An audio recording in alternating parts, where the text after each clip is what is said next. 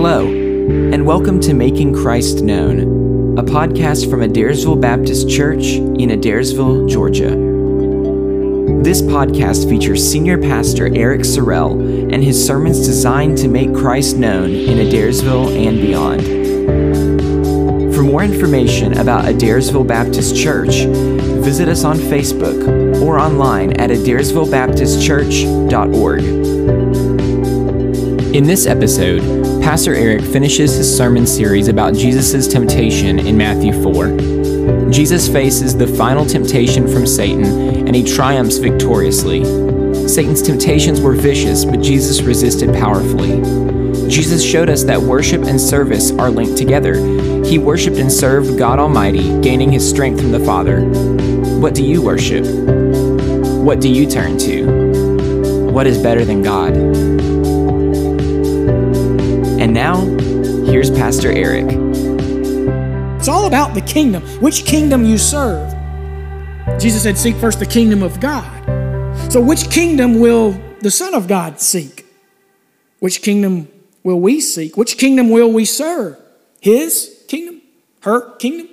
Their kingdom? Our kingdom? Or God's kingdom? It's always what it's about.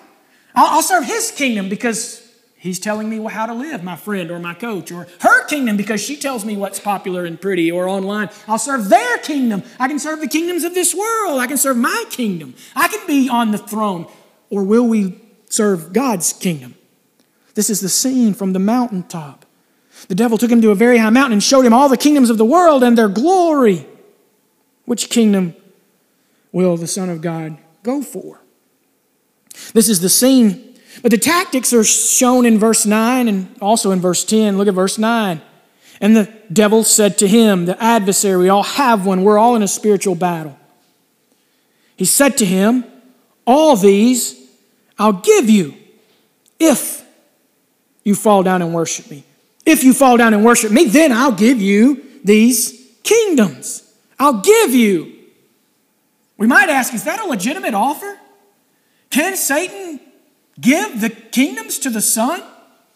Well, we know there is a capital R ruler. He's sovereign. He is God Almighty. He is the Father. But he's allowed Satan to be on a leash. And the leash is, has a length, but there is a little r ruler of this world. Is this a legitimate offer? John thinks so. John, the disciple whom Jesus loved. In the Gospel of John, don't turn there, but listen, John chapter 14, 30. You can write it down, John 14 30. John records the words of Jesus when Jesus said these words.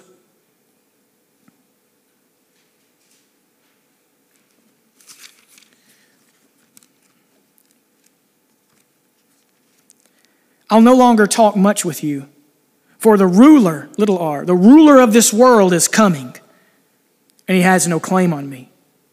Jesus would admit that there is a little r ruler of this world, and John points that out. But also in his epistle when he was older, 1 John chapter 5, 1 John 5 19. 1 John 5 19, he says similar words. We know that we are from God, and the whole world lies in the power of the evil one. So it appears that this is a legitimate offer. The Father, the big R ruler of this world, has said, I'll allow the kingdoms of this world, because of the fall, to be under the control of the evil one for a short time. But even then, he still is under the sovereignty of God. I'll give you these if you'll fall down and worship me. Isn't that the same way that the enemy attacks you and me today in our minds in the battle of the mind? If you'll do this, it'll bring you happiness. It'll bring you satisfaction. It'll bring you comfort. It'll bring you power. It'll bring you pleasure. It'll satisfy your lust. I'll give you this if you worship something other than Jesus. If you just bow to this and you'll serve this, then I'll, I'll give you happiness. That's a lie. That's an empty promise. I don't know if Satan really could give this. Either way, it's a lie. If you'll fall down and worship me, I'll give you these kingdoms still twist us that way. I'll, I'll give you blank if you'll just worship something other than God, other than Christ Jesus. Those are the tactics. We'll come back to them, but look at the defense. Jesus here, if he was blocking before, he certainly delivers a jab, a knockout uppercut here. Then Jesus said to him, Begone, Satan. Key words. That's the triumph, the victory. Be gone, away from me, get behind me, Satan. For it is written, again, the, the power of the word of God, Deuteronomy. If Israel failed in the wilderness, here Christ succeeds in the wilderness. If Adam failed in the perfect garden, here Jesus is perfect in the fallen the barren, where wild animals are, the Gospel of Mark says. There's this contrast, but he quotes Deuteronomy. You shall worship the Lord your God. Deuteronomy 6:13. You shall worship the Lord your God, and him only shall you serve. Worship and serve. Worship and service are linked together. You can't divorce the two. Whatever you serve is what you worship. To worship is to serve. So the question is, who do you serve? Who are you attempting to serve? What do you serve? You worship and you serve God Almighty. So, what Jesus begins to show us is that this is very much about right worship or wrong worship. Will we rightly worship or will we wrongly worship? You may be rightly worshiping today, you may be wrongly worshiping. There are many that are worshiping, they just don't know that they're worshiping something else. Whatever we ascribe worth to, we're worshiping, right? worthship. It's where we get worship, worship, whatever we ascribe worth and value to. A lot of people are doing that today, and we will do it. What is worship? Right worship is the believer's response of all that we are mind, body, will, emotions to all that God is. You sang that in Waymaker, to all that God says, even when you don't see it or feel it, and all that God does. The believer's response of all that we are to all that God is and says and does worship, this is what he says it's written. I'm not going to bow to that. I'm not going to bow to you. I don't want the kingdoms that way. I'm not going to serve those kingdoms. I'm going to serve my own way. Be gone, Satan. Bam, it is written. You shall worship the Lord your God, and him only shall you serve. To worship is to serve. He says, him only. Satan goes for what he really wants. He wants worship. What did he want in his fall in Isaiah 14? What did he want in Ezekiel 28? when he was in heaven. He wanted worship. He wanted the worship that God alone was due. And so Isaiah 14 says he failed. It was that pride. I want the worship. And here he's, he's staggering because he's been hit and he's, I just got to go for this. Worship me. That's what I'm after. And that's what he's always after. He wants us to worship wrongly. He wants us to give ultimate worth and value to something or someone other than Christ. So worshiping the wrong thing is sin. Whenever we worship the wrong thing, it's sin. This would have been a sin. For Jesus to bow, it would have been a sin. And that would have been idolatry. Martyn Lloyd-Jones says this about idolatry An idol is anything in our lives that occupies the place that should be occupied by God alone. Anything that holds my life and my devotion anything that's central in my life, anything that seems to be vital, anything that is essential to me. An idol is anything by which I live and on which I depend. Anything that moves and rouses and attracts and stimulates me is an idol. An idol is anything that I worship, anything to which I give much of my time and attention, my energy, and my money. Anything that holds a controlling position in my life is an idol. Martyn Lloyd-Jones, that great preacher in England, medical doctor that, that knew all about the mind and the brain and the science of the body, but knew the power of the Word of God. He knows when he says this about idols that we all serve idols of the heart. They're not of stone and wood, and they don't look like we think they do.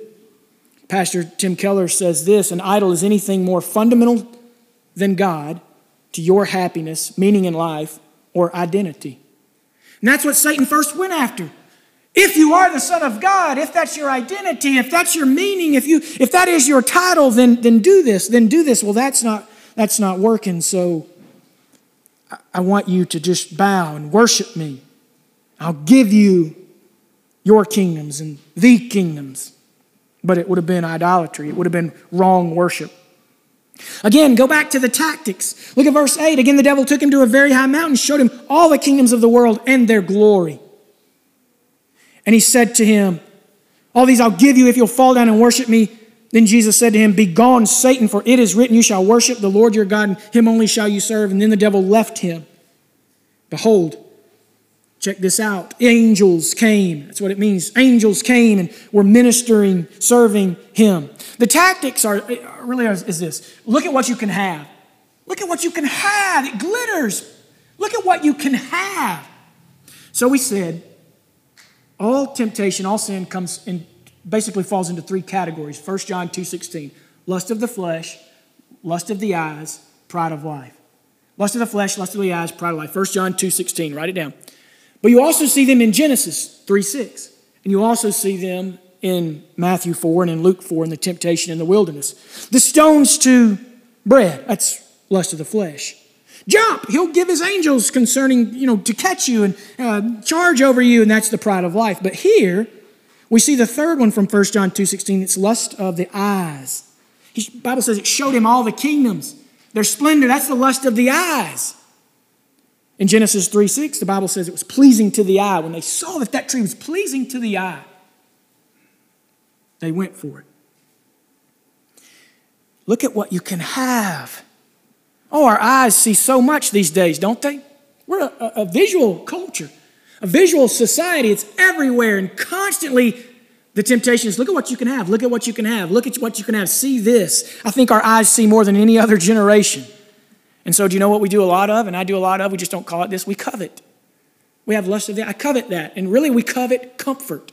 Everything's designed ooh, that meal will comfort me, that car will comfort me, that house will comfort me, that relationship will comfort me, that look, that, that show, I don't know, whatever it is, that hobby, this, this, that. Oh, that's, I covet that comfort that it would give. It's pleasing to my eye. It, it's, it's, it glitters. Go for it. It's not that bad. It's the, it's the kingdom that you're after. You just don't know it, but you'll be worshiping it. So, this temptation tactics are lust of the eyes, but it's also this temptation that appeals to the preservation of self. You can preserve yourself, Jesus. You don't have to go to the cross. You can preserve yourself. I'll give you these kingdoms if you'll just worship me. It's the preservation of self or the glorification of self. They'll bow. The angels will catch you. You know, you, you can have the bread. You, you can have this. You can preserve yourself. You don't have to t- be tested and tried anymore, and, and you can have things your way. And basically, the temptation that Jesus would have felt is this I can have the kingdom without the cross. The ruler of this world is going to give me the kingdoms without the cross. No suffering, no, no whipping, no scourging, no disciples leaving me, no agony. I get the kingdoms immediately. That's compromise. That's the tactic that the enemy still uses today. You can compromise, you don't have to wait. You can have exactly what you want today. There's so much out there for you and me. What are we doing in this church building? Let's go, let's go have all the sin that we want. We could take the shortcuts and then right on our deathbed go, help me, Jesus, like, like we. It's compromise. It's, it's just taking a shortcut. It's the kingdom without the cross. It's the lust of the eyes. It's, it's about self exaltation. It would have been a sin, I believe, if Jesus had bowed. You, you believe that too. It would have been idolatry to bow to the devil. Yet I think we probably do it more than we realize. We give the enemy a seat at our table in our minds and we, we bow to him. But it would have been a sin against the plan of God. The Lamb of God who was slain before the foundation of the world would say, I'll take the shortcut, I'll take the easy way, and I'll get the kingdoms now instead of when the Father gives me that timing. So the temptation tactic is this, and this is the temptation choice self exaltation or self denial. It's really what a lot of them were. Will you exalt self and act independently, or will you deny self?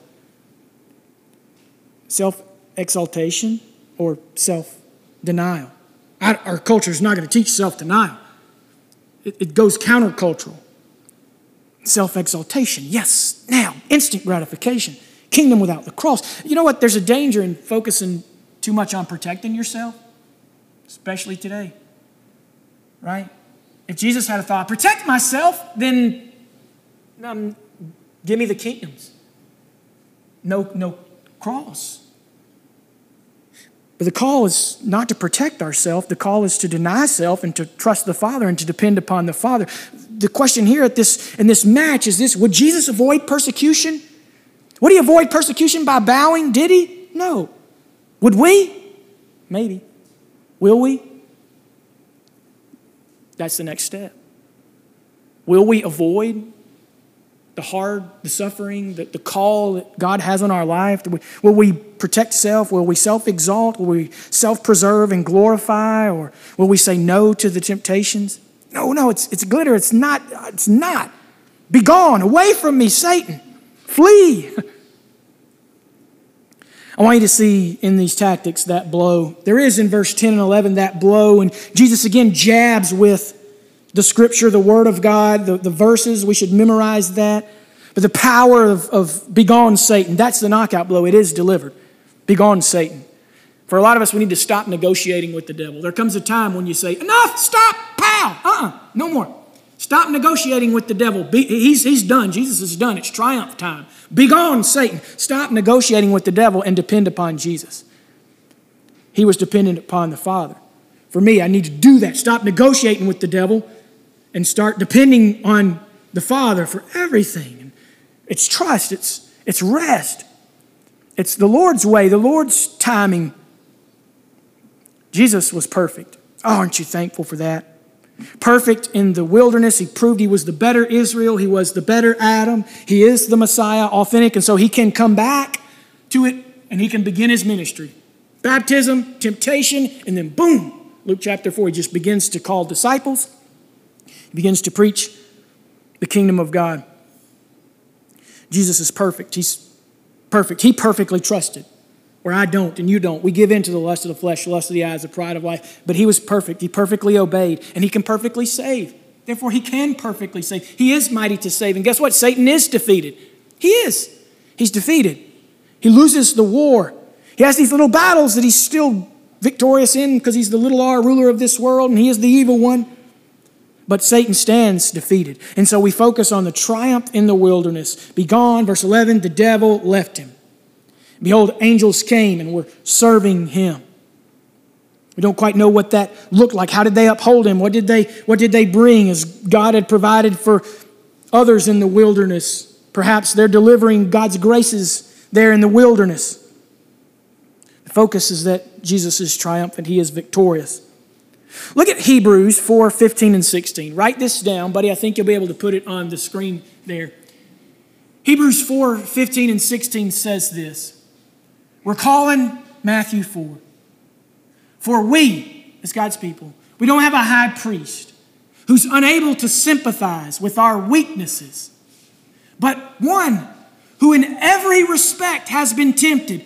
Every respect, lust of the flesh, lust of the eyes, pride of life. Our, our sins fall into those three, and Jesus in those three, and it, sadly, Adam and Eve in those three. He's been tempted in every respect as we've been tempted. And here's the key words yet without sin. Amen.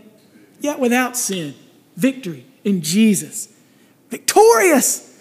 Bam, be gone, Satan. He is without sin. He's perfect. You, you can't have the cross, you can't have the blood of Jesus, you can't have the Easter resurrection if Jesus sins here. It's, it, it's only by sinless blood. And right here, before he even begins to call disciples, he proves it. Perfect, sinless Lamb of God was he. For us, so, therefore, verse 16, then let us, now let us. Then, with confidence and boldness, he, he understands he's perfect, and we have a perfect Savior. Let us then, with confidence, draw near to the throne of grace. I need that. You need that. And it's there so that we may receive mercy and we may find grace to help in a time of need. Oh, aren't you thankful? He understands. Jesus understands. He sympathizes with us because he was tempted. He's able to save because he endured. We look to him, he cares. He's going to save. Even in Hebrews 2:18, we read these words, "For because he himself has suffered when tempted or when tested, he is able to help those who are being tested and tempted." He's triumphant for us so that we can have the help, so that we can have the victory. So we don't have to stay there, so we don't have to live defeated. We can take the way of escape. That's awesome. As John would go on to write in 1 John, In 1 John 3 8, he would say these words about the devil The devil has been sinning from the beginning. He was tempting in those same three categories from the beginning. The devil's been sinning from the beginning. The reason the Son of God appeared, you ready? The reason the Son of God appeared, John says, was to destroy the works of the devil. 1 John 3 8. He appeared to destroy the works of the devil. And what he was doing in Matthew chapter 4 and what he would do through the, the cross and the resurrection, he was destroying the works of the devil. Not, pow, be gone, knockout blow delivered for all eternity. So the devil leaves him. Luke's gospel says that the devil leaves him, looks for a more opportune time to come. But Jesus is triumphant, he is victorious, and so now we sing that. There's triumph in the wilderness. We sing the name of triumph. Do you know that song? The triumphant name of Jesus song from Philippians chapter 2, verses 8 through 11. Talking about Savior Jesus and being found in human form, he humbled himself by becoming obedient to the point of death, even death on a cross. Therefore, God's highly exalted him and bestowed on him the name that's above every name, so that at the name of Jesus, every knee should bow in heaven and on earth and under the earth. The angels, the demons, Satan himself, every person here, and every tongue, verse 11 says, confess that Jesus Christ is Lord to the glory of God the Father. We sing the victorious name of triumph, Jesus. So we apply the temptation to our lives. He was without sin. He did this for us. If we're united with Christ, if we have been buried with him in baptism and raised to walk in newness of life, then, then there is victory for us based on his victory. The question is will you triumph with Jesus? If you're a Christian, you will. We'll lose some temptation struggles, but now it's our choice and we sin, but there's forgiveness, but Ultimately, we will be triumphant because we're identified with Jesus. If you're saved, if you're in Christ, you will be triumphant with Jesus. His victory will be your victory in that day when He appears, and all the kingdoms will be His. The question is are you identified with Him in salvation? But wow, what a series, what a message from Matthew chapter 4. The words that I keep hearing Lord kind of say to me, not audibly, or you know, just the application that I really feel is, is this. You know, if you are identified with Christ, then, then, then that's yours. You just believe it and trust it and know it and feel that. But for those of us who are Christians, what's the application? And I think for, for me, in all these three areas, it's all about this. It's all about dependence. It keeps coming back to that, that Jesus was dependent. It's all about dependence. Will I depend on God? When I, when I take the temptation and I say no and I, I choose to sin, and it's the, it's the pride that says, I can do this and get away with it, and I can follow these lusts, and I can follow these desires. When I'm doing that, I'm acting independently. I'm not dependent on God. I'm not dependent on the Word. I'm not quoting the Word. I'm, I'm giving in.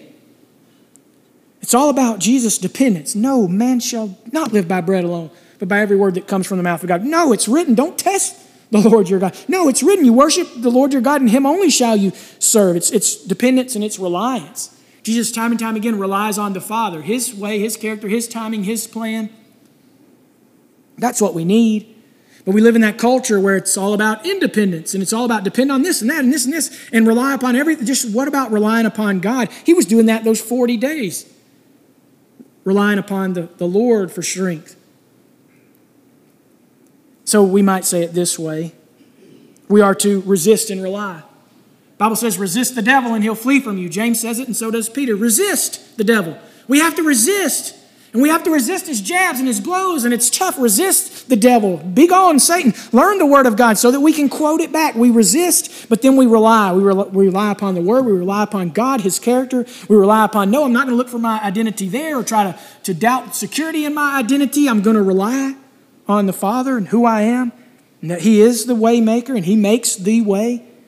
Maybe we could say it this way if we didn't want resist and rely, we could say defend and depend. Constantly, He defends the devil. He defends with the Word of God, He defends the offer. No, no, no, no, it's written, it's written, no, be gone. And then He depends. He depends on the Lord God Almighty. You worship Him. Him only, Him only shall you serve? Amazing passage. For us, he did this. And he cares, and he's mighty to save.